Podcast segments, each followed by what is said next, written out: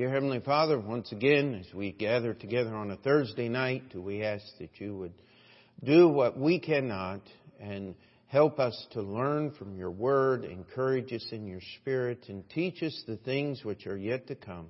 In your name we pray. Amen. You may be seated. You need a copy. Maybe, Andrew, you just pass those out if they haven't been passed out. And what we are trying to do in our time tonight is to finish the um,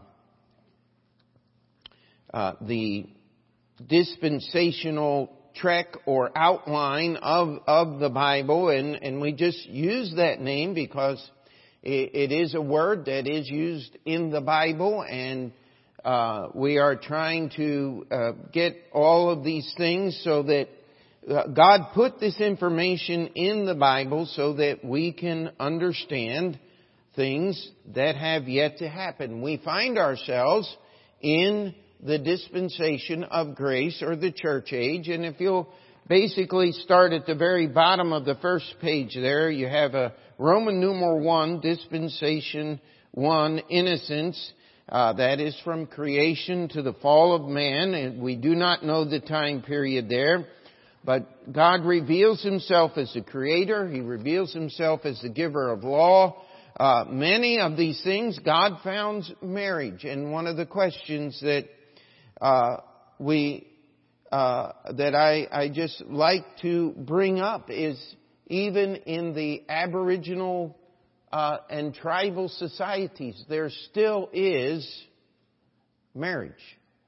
And uh, where where did that come from? Well, I'll tell you where it came from. Genesis chapter one and two and three. Uh, as God explained these things, it was built into man. We have people who want to erase gender. Um, I had no idea that uh, someone said uh, our our dear representative from uh, uh, Queens here, that's making all the national headlines, said that gender identification is is purely a choice, and uh, I, I don't. I'm I knew there were problems, but I didn't know there were that many. Uh, uh, but uh, the uh, uh, the simple truth of the matter is, there are differences. They are very apparent, and aren't you glad? Uh, do not into the 60s uh, they wrote the book about uh, men, women are from Venus and men are from Mars or something like that, trying to understand each other. You know what? God never made women to be understood by men. You won't find one verse in the Bible that tells you to do that. It says, Husbands, love your own wives as Christ also loved the church and gave himself for it. It, it, it tells wives to honor their husbands. And if you'll follow what the Bible says, you know what? You'll get along. Uh, those people that try to understand everything, uh, probably, uh, I, I, heard uh, Rush Limbaugh talking one day about understanding women, and, and, then he made this caveat. He said, That's probably why I've been divorced three times. And I'm sitting there going, Yeah, that probably is. It has something to definitely do with it. If you'll just follow God's program, it always works out. You see, God had intent. We have scientists today who do not really accept evolution, but they don't really accept God. And, so they talk about uh, uh, purposeful design, but they don't talk about the designer uh, kind of like the AA people talking about a greater power, but failing to recognize that greater power died on the cross and his name is Jesus Christ. Uh, and so as we move forward here, there was a promise of a coming Savior. That didn't happen until we get all the way down to the very end of the dispensation of law. And so we move then into conscience. This was the fall to the flood. And uh, man was to approach God. Man was to sacrifice. God had instituted these things at the end of the garden here. And, uh, um, then we come the judgment of the great flood, and after the flood, God designed the seasons. And uh, everybody's talking about it's supposed to be six weeks till spring, and, and uh, it is freezing outside. Uh, talking to Brother Hiram today, and he said it was four degrees below zero in Fleischmanns when he woke up this morning. I'm going, uh, it's cold here, but it's not that cold. And I uh, was actually talking to Brother Leidick in Nebraska, and he said, We have more snow than we know what to do with. He said, There's just no place to even put it. We got six more inches last night. Uh, and my favorite saying, hey, we still got two weeks for it to warm up before spring gets here. Amen. Uh, so we'll we'll see what happens. But seasons, uh, human government, mankind is supposed to take responsibility. Another way to look at it, at the end of innocence, God told Adam he had to take responsibility for his family. At the end of the flood, we are told society is supposed to take responsibility for society in capital punishment, and it's okay to eat meat. And yet man corrupted all of these things, and we have this guy Nimrod, and God comes down and he divides the languages, and now God says, I'm going to deal with one man, one family, Abraham.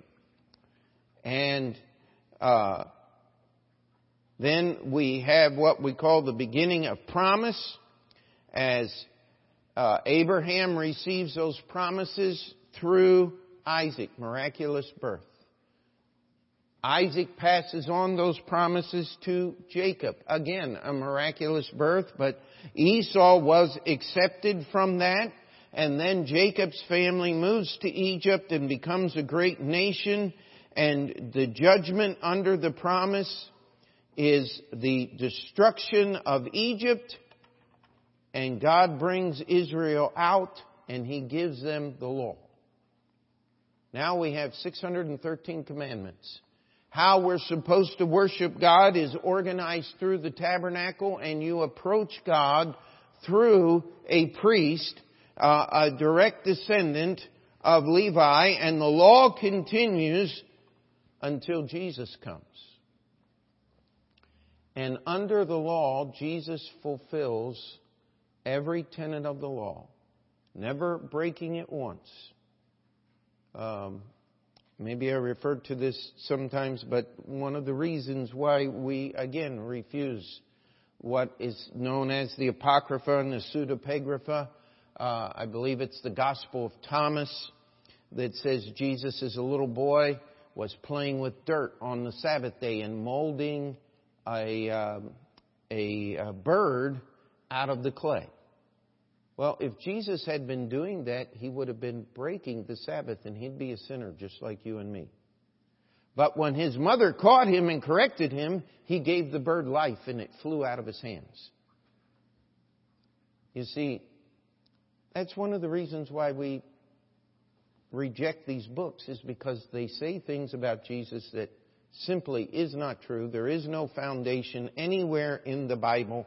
There's nothing hidden there. There's just a bunch of foolishness.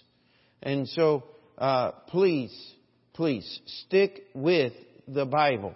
Once you master the 613 laws that are in the scriptures, you can go look for another one. Uh, but if you use the law lawfully, what does it do? It demands that I come to Jesus Christ because I cannot take away my sin. Amen. Jesus, the judgment that God poured out on Jesus. If you stop and look at it, and this is one of the reasons why we, we're teaching this, if you will understand that the judgment that God poured out on Jesus was greater than all of the combined judgments of every dispensation to this point. You know why? Because God looked at the suffering of Christ, Isaiah 53, and what did he say? I'm satisfied. Did he say that after the flood? No. Did he say that after the Tower of Babel? No. Did God say it after Armageddon? There's no record of that in the Bible. He was satisfied because all of the judgment of God for all sin throughout all ages was poured out on Jesus Christ. Because that is the only payment God accepts for sin. That was the payment for Adam's sin. That was the payment for our sin. And that is the payment for those that have yet to be born. If Jesus coming and all of these things and we still have the tribulation period and when we get to the kingdom as we're going to be talking about in a few minutes tonight, if we are uh, instead of uh, uh, of looking forward as Abraham and Moses did, we look backward to the finished work of Jesus Christ. And we will continue looking back. And when we get to the book of Revelation, Jesus appears as a lamb that had been slain. How many of you remember that from Revelation chapter 4? Because we are still looking back to the central point of all history, but it didn't happen at the center of history. Uh, you know, we have the reckoning before Christ and after Christ and uh, BC and AD after death is what people say, but the simple truth of the matter is we have come forward to this point about 6,000 years in human history. There are about 4,000 years before the birth of Christ. So far, we're somewhere in that neighborhood. Really, I mean, all my life I remember nearly 2,000 years. Well, that was 40 years ago. So we're getting closer. Amen. Uh, another 15 or 12 or 15 years there and we'll, or no, only one, 14 years and we'll be right there at 33, 2033. But let's keep moving. Then we now live in the age of grace, also called the church age or the dispensation of grace in the Bible. This goes from the resurrection of Christ to Armageddon, and uh, people try to make the tribulation a different dispensation. Now, one of the reasons we don't do that is because the book of Revelation tells us that they still have to believe on the Lord Jesus Christ. So that hasn't changed. The church is removed by the rapture before the tribulation begins, but Israel was removed from their land for 70 years and the temple was destroyed.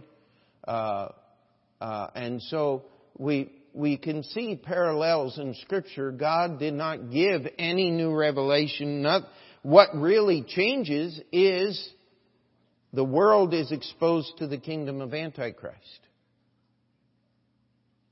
And of course, the great final judgment will be the battle of Armageddon. The Bible tells us the blood will flow to the horse's bridle, somewhere in that four and a half, five feet, depending on how big the horse is, 120 miles up the Jordan River Valley. Now you stop and think about the magnitude. Those that went on the our bike hike last year, we were went to the battlefield of Antietam. The single bloodiest day in American history was the Battle of Antietam, and uh, uh, we actually stopped there at the, what what is called the Sunken Road or Bloody Lane, where they uh, the, the casualties had piled up that the blood was actually trickling down the road, about that deep and uh, we still write about it. There's a plaque there, and they're telling all this story. But think of the, what's going to happen at the Battle of Armageddon.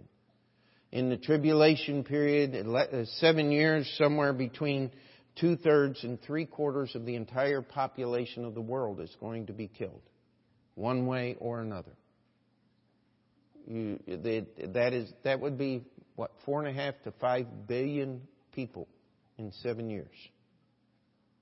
That, that kind of death has never been paralleled in history and praise God won't be again. But how we serve the Lord today, and, and this is what you have to understand, is the church. I, am not here uh, because this is really just a great living, and I, I like yelling at everybody in the sermons and things. I have devoted my life to the Church of Jesus Christ because it is the only way we can serve Jesus in this time. And this is part of the, the main thing of trying to uh, help people understand here at community that if you're not right with the local church, are you right with God? No. If you're not right with God, you're not supposed to take communion. Hello? I mean, let's, let's put it out where it is. And this is part of the scope and sequence. And so now we are coming to what's going to happen here after the battle of Armageddon. And why don't we just turn in our Bible to Revelation chapter 19 and 20 here.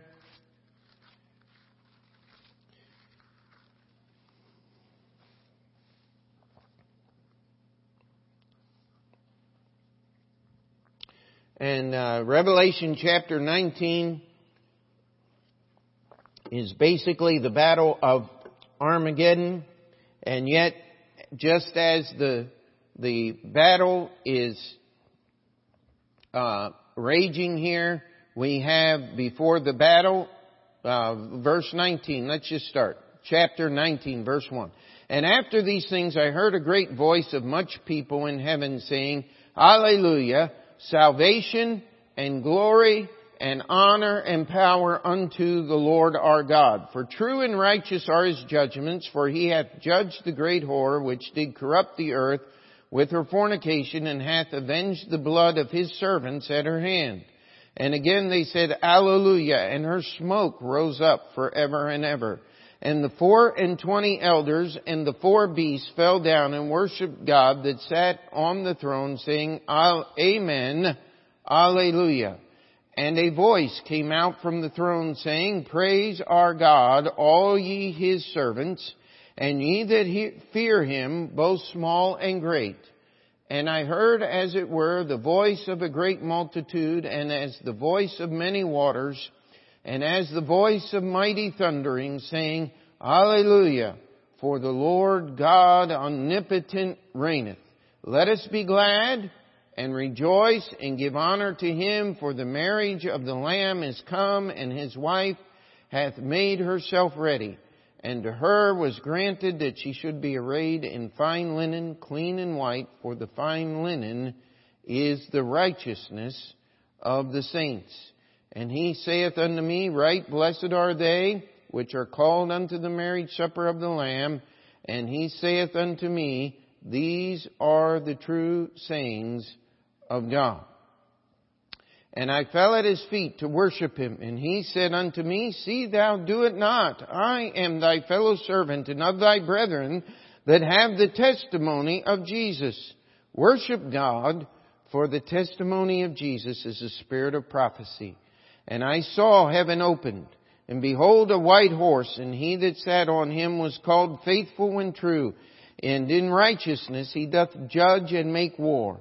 His eyes were as a flame of fire, and on his head were many crowns, and he had a name written that no man knew but he himself. And he was clothed with a vesture dipped in blood, and his name is called the Word of God. And the armies which were in heaven followed him upon white horses, clothed in fine linen, white and clean. And out of his mouth goeth a sharp sword, that with it he should smite the nations. And he shall rule them with a rod of iron, and he treadeth the winepress of the fierceness and wrath of Almighty God. And he hath on his vesture and on his thigh a name written, King of Kings and Lord of Lords. And we could keep going on but this is Jesus coming with the armies of heaven. And one thing that you, we need to understand here. Who does the fighting in this portion that we read? Does, do the armies of heaven do any fighting? Is this deployment and have on your walkie-talkies and everybody's uh, doing different things. No. The only soldier that is fighting is the Lord Jesus Christ that is leading. And if we'll understand that that is how we serve the Lord. Uh, every so often somebody calls and they'll say, I'm having problem with demonic possession or somebody put a curse on me and, or I, I have this and, you know, um, listen, if you will just get behind Jesus, if you will put Him between you and the world, between you and your enemies, between you and the devil, guess where you will be? Protected. But if you're going to do like Eve did and say, you know, God said you shouldn't touch it, but I, am going to protect the Word of God. I'm going to honor the Word of God. God said you shouldn't eat of it. Eve said you shouldn't touch it. I'll get that right. You see, she was trying to protect the Word of God, so where was Eve? Standing out in front, and that's why she fell. Jesus is the one who does the fighting. Jesus is the one who does the protecting. What we need to do is follow Him. Do you know that that would held true for the Garden of Eden? And it holds true for us today. It's all the way through the scriptures. And verse chapter 20, and I saw an angel come down from heaven having the key to the, of the bottomless pit and a great chain in his hand. And he laid hold on the dragon, that old serpent, which is the devil and Satan, and bound him a thousand years, and cast him into the bottomless pit, and shut him up, and set a seal on him, that he should deceive the nations no more till the thousand years should be fulfilled, and after that he must be loosed a little season. And uh, we did not read the end of chapter 19. The beast and the false prophet were taken and they were cast into the lake of fire burning with brimstone. And the, the Bible tells us, John the Baptist said, you're going to be baptized with the Holy Ghost and with, the, and with fire. Do you think that's why the Bible calls it the lake of fire? Because you could be baptized in a lake now, couldn't you? And either you're baptized in the Holy Spirit, by the Holy Spirit into Jesus Christ, or you're going to be baptized in the lake of fire, but you will be baptized one of these days. And baptism is eternal. You're either saved or you're lost. Now we just read these verses here as Jesus is bound, the, the devil is bound in the bottomless pit for a thousand years. Verse 4, And I saw thrones, and they that sat upon them, and judgment was given unto them. And I saw the souls of them that were beheaded for the witness of Jesus and for the word of God, which had not worshipped the beast, neither his image, nor had received his mark upon their foreheads or in their hands, and they lived and reigned with Christ a thousand years. But the rest of the dead lived not again until the thousand years were finished. This is the first resurrection. Blessed and holy is he that hath part in the first resurrection. On such the second death hath no power, but they shall be priests of God and of Christ and shall reign with him a thousand years. And we're going to stop right here. These six, seven verses here are really all that the Bible spends on the coming kingdom. There are many prophecies. Uh, you go to Isaiah chapter 11, Isaiah chapter 12.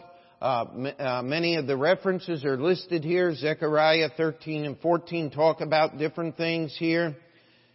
Uh, the temple in Ezekiel how many of you in your daily Bible reading have gone through the book of Ezekiel and it's like, oh my, and this is like this, and so many rooms are like this, and they're built on like, and you just sit there and go, oh my, and there's people that have tried to build uh, models of the temple based on the the uh, uh, writing in the book of Ezekiel. And here's the thing that we found out.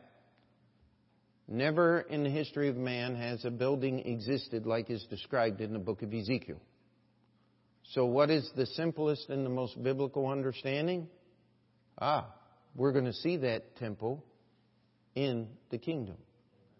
See, everything is fulfilled in the kingdom from the beginning of time. Now, one point that I, we, we will touch on a little more uh, later is uh, I remember as a student in Bible college, and I've read Mr. Ryrie's book and other people in my Scofield Reference Bible, and it talks about this difference between the kingdom of God and the kingdom of heaven. And, and uh, I'll tell you, be careful with those things because most of it is just simple imagination. Jesus gives the same parable and the same uh, command in the book of Luke that he does in the book of Matthew, and it says kingdom of heaven in Matthew and kingdom of God in the book of Luke. Uh, and I've tried to figure out, okay, who reigns in heaven?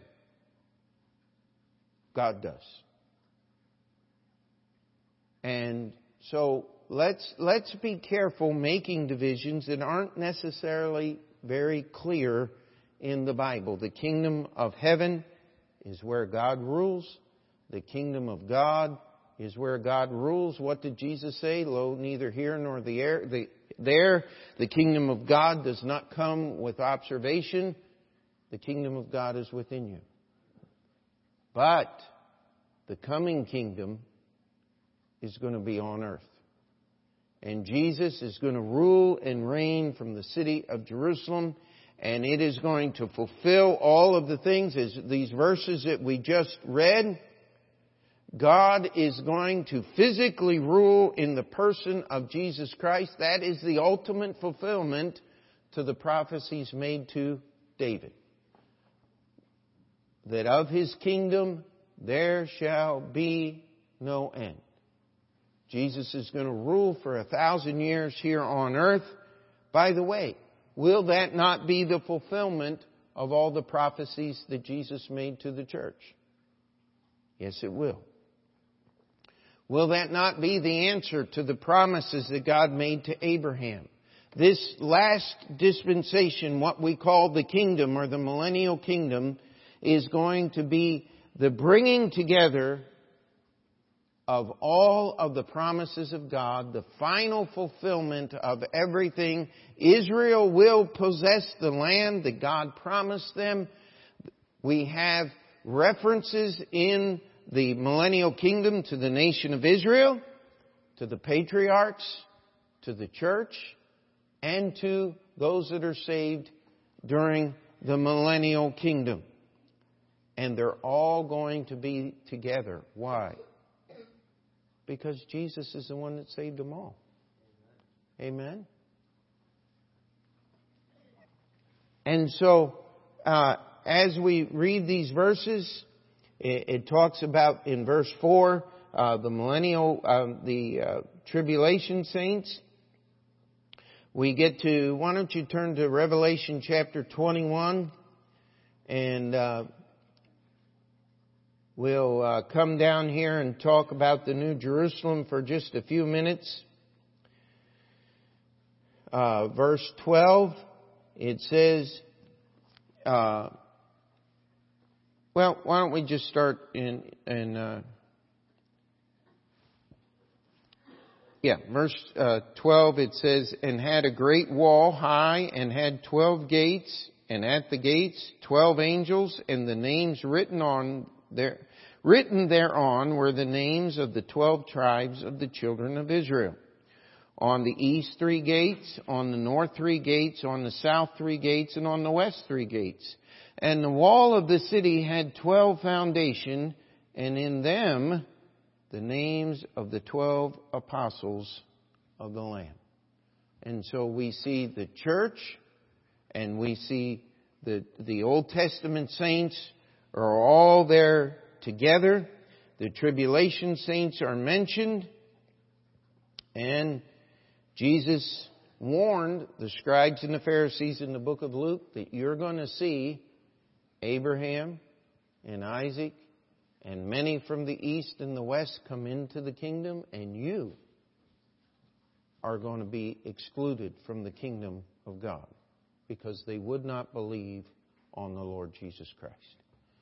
And so, as we follow these things, we get back to Revelation chapter 20, and uh, if we can just finish something here, verse 7 And when the thousand years were expired, Satan shall be loosed out of his prison, and shall go out to deceive the nations which are in the four quarters of the earth, Gog and Magog, to gather them together to battle, the number of whom is as the sand of the sea.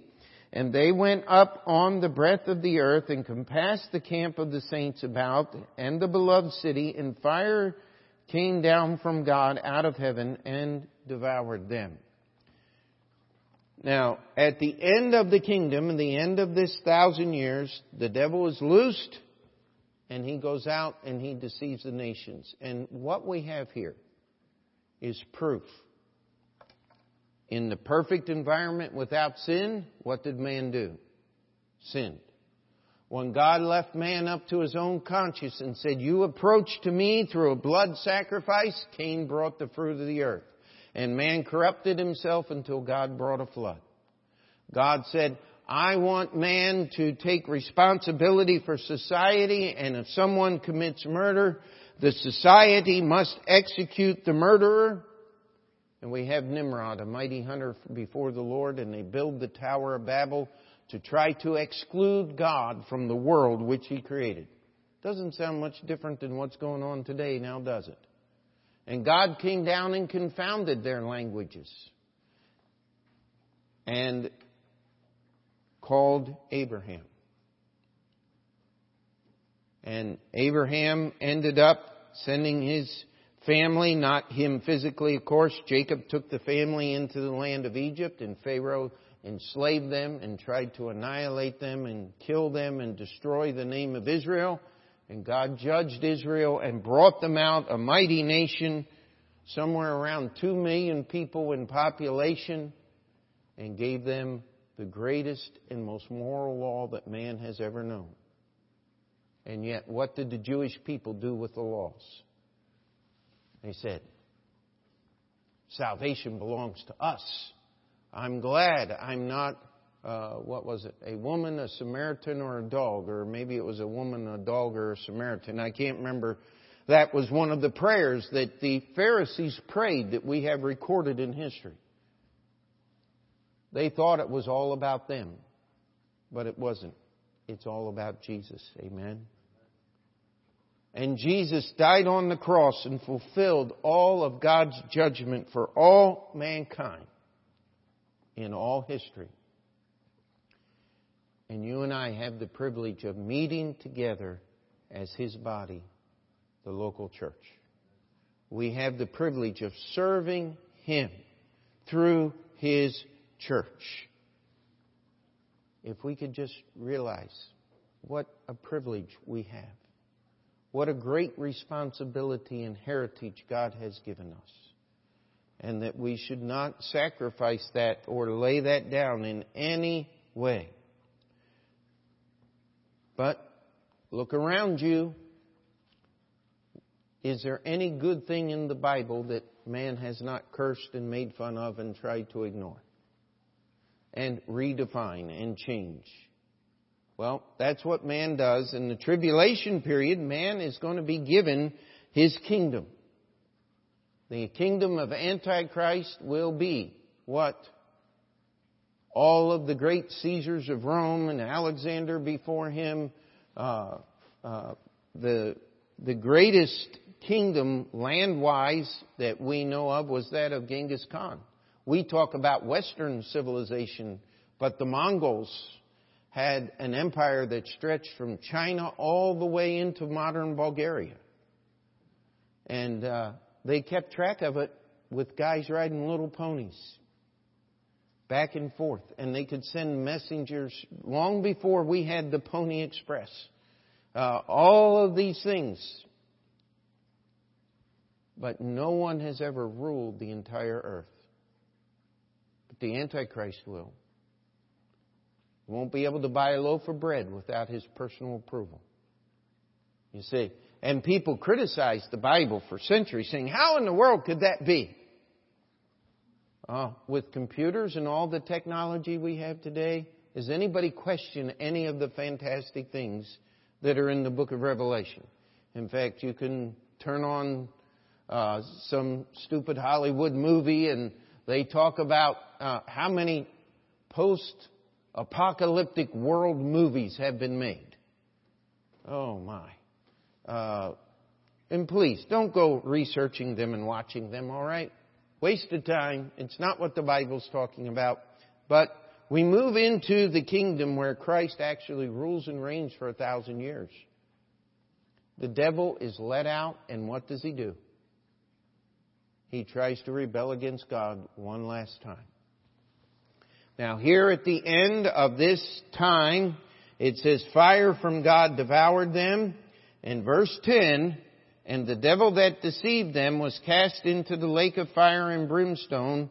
Now notice your Bible here, where the beast and the false prophet what? Are. Now I know that's italicized. It's italicized because that is the tense of the verbs trying to help us understand, even though there's not an actual Greek word there. This is in English what is necessary for us to understand the beast and the false prophet have been in the lake of fire for a thousand years. They're still there. And they shall be tormented day and night forever and ever. And I saw a great white throne and him that sat on it, from whose face the earth and the heavens fled away, and there was found no place for them. And I saw the dead, small and great, stand before God, and the books were opened, and another book was opened, which is the book of life. And the dead were judged out of those things which were written in the books according to their works. And the sea gave up the dead which were in it, and the death and hell delivered up the dead um, which were in them, and they were judged, every man according to their works. And death and hell were cast into the lake of fire. This is the second death and whoever was found, whosoever was not found written in the book of life was cast into the lake of fire. We had the first resurrection finished at the beginning of the kingdom. We then have the second resurrection, the second death mentioned here, and God's final judgment is on mankind. Now there are many people who believe that the people who are still living on earth are going to continue living on earth and and uh, that the human race will continue, but the simplest and the best understanding at this point is we have the end of all things as we know them. Those that have believed in God are going to continue into the eternal state. The, the resurrection is past. We are finished. Those that have not believed in God are going to be judged. And it says every one of them is going to be judged by their works. How do you get to heaven? By the gift of God, which is through Jesus Christ our Lord. If you're working your way, this is where you're going to end up. This is where everyone who is trying to earn their way to heaven is going to be judged. And the Bible tells us that there is only going to be one verdict, and that is guilty. This is a terrible time. This is a terrible thing to think about. But every person, starting with Cain, is going to be judged here at the great white throne. All the way through the last one that is burned up as they come past the city of Jerusalem at the end of the millennial kingdom. We then, as far as we know, we call the next thing not another dispensation, we call it eternity future. You see, God did not begin in Genesis chapter 1. Amen. God has no beginning. Someone said, well, where did He come from? He didn't. He is the eternally existent one. That's what His name, I am that I am, simply means. And so we have eternity past, and we have the seven dispensations where God gives man revelation, man corrupts revelation, God judges him, God then sets seven complete scenarios and each one proves God is God and the only way that man can obey God is by coming to God and surrendering to Him and being obedient to the revelation that God has given him. We say one method of salvation grace through faith. But faith produces works in obedience to faith. This is what James chapter 2 was. And, you know, people like to praise Martin Luther for being such a reformer and all of these things, but he wanted to take James chapter 2 out of the Bible because it talked about faith and works and he was a Catholic and he knew works didn't get you saved. Well, if you just understand James chapter 2 in the light of the scripture, the works that faith produces are in response to the revelation that God has given. That's why the Jewish people brought their sacrifices to the tabernacle and later to the temple in Jerusalem. That's why we assembled together in a church that is made up of people who are already saved and have already secured their eternity and have given a public testimony of that eternal life that they possess by being baptized. Amen? And so, as we move forward, we move into the state of what we call eternity future. And I saw a new heaven and a new earth, for the first heaven and the first earth were passed away, and there was no more sea.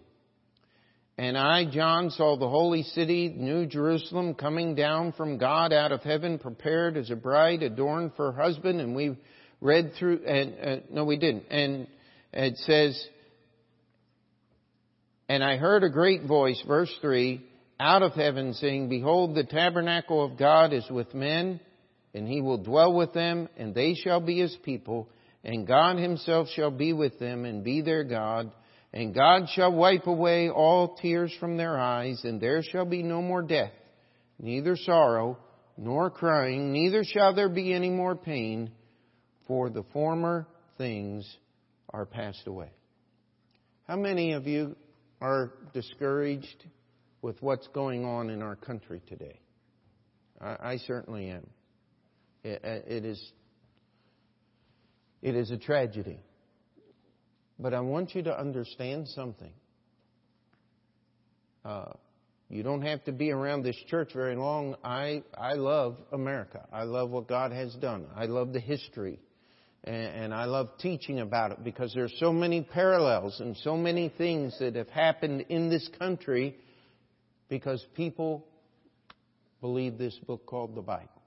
That's how this country was founded, different than any other nation in the history of man. But this is not the promised land. This is not the kingdom. Do you know why these jihadists run around blowing people up and all? Because they believe that they will bring God's kingdom into this earth. If you uh, have studied history at all, one of the greatest times of human depravity put on display was called the Crusades. where the Roman Catholic Church sent their armies to reclaim the Holy Land from the infidel or the Islamic people. You see, one of the reasons that the Catholics did that was because they thought it was their job to build the kingdom on earth for Jesus to come back to. Do you know what Jim Jones was doing in Guyana? Trying to reestablish the kingdom of God on earth. And the wacko from Waco, he was doing the same thing until Janet Reno got a hold of him. And then he wasn't doing anything anymore. But we just read how Jesus will establish his kingdom. He'll do the work. We'll follow behind him. Now, here's something for us to just understand. We're going to see many sad and tragic things happen to this world in which we live. But there's coming a day when Jesus is going to sit on the throne of David in the New Jerusalem and rule this world for a thousand years. And you and I are going to be a part of it. That's something to be encouraged about. And when the thousand years are done, there's going to be a new heaven and a new earth. And there's not going to be any more sin, and there's not going to be any more devil. And we will continue for all eternity with our Savior. And you know what that eternity is going to be about? Let's turn to Ephesians chapter 2.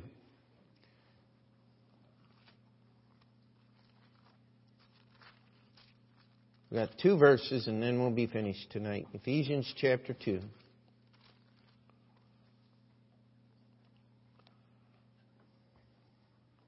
Verse 7 that in the ages to come he might show the exceeding riches of his grace in his kindness toward us through Christ Jesus. Now turn with me to 1 Corinthians chapter 15.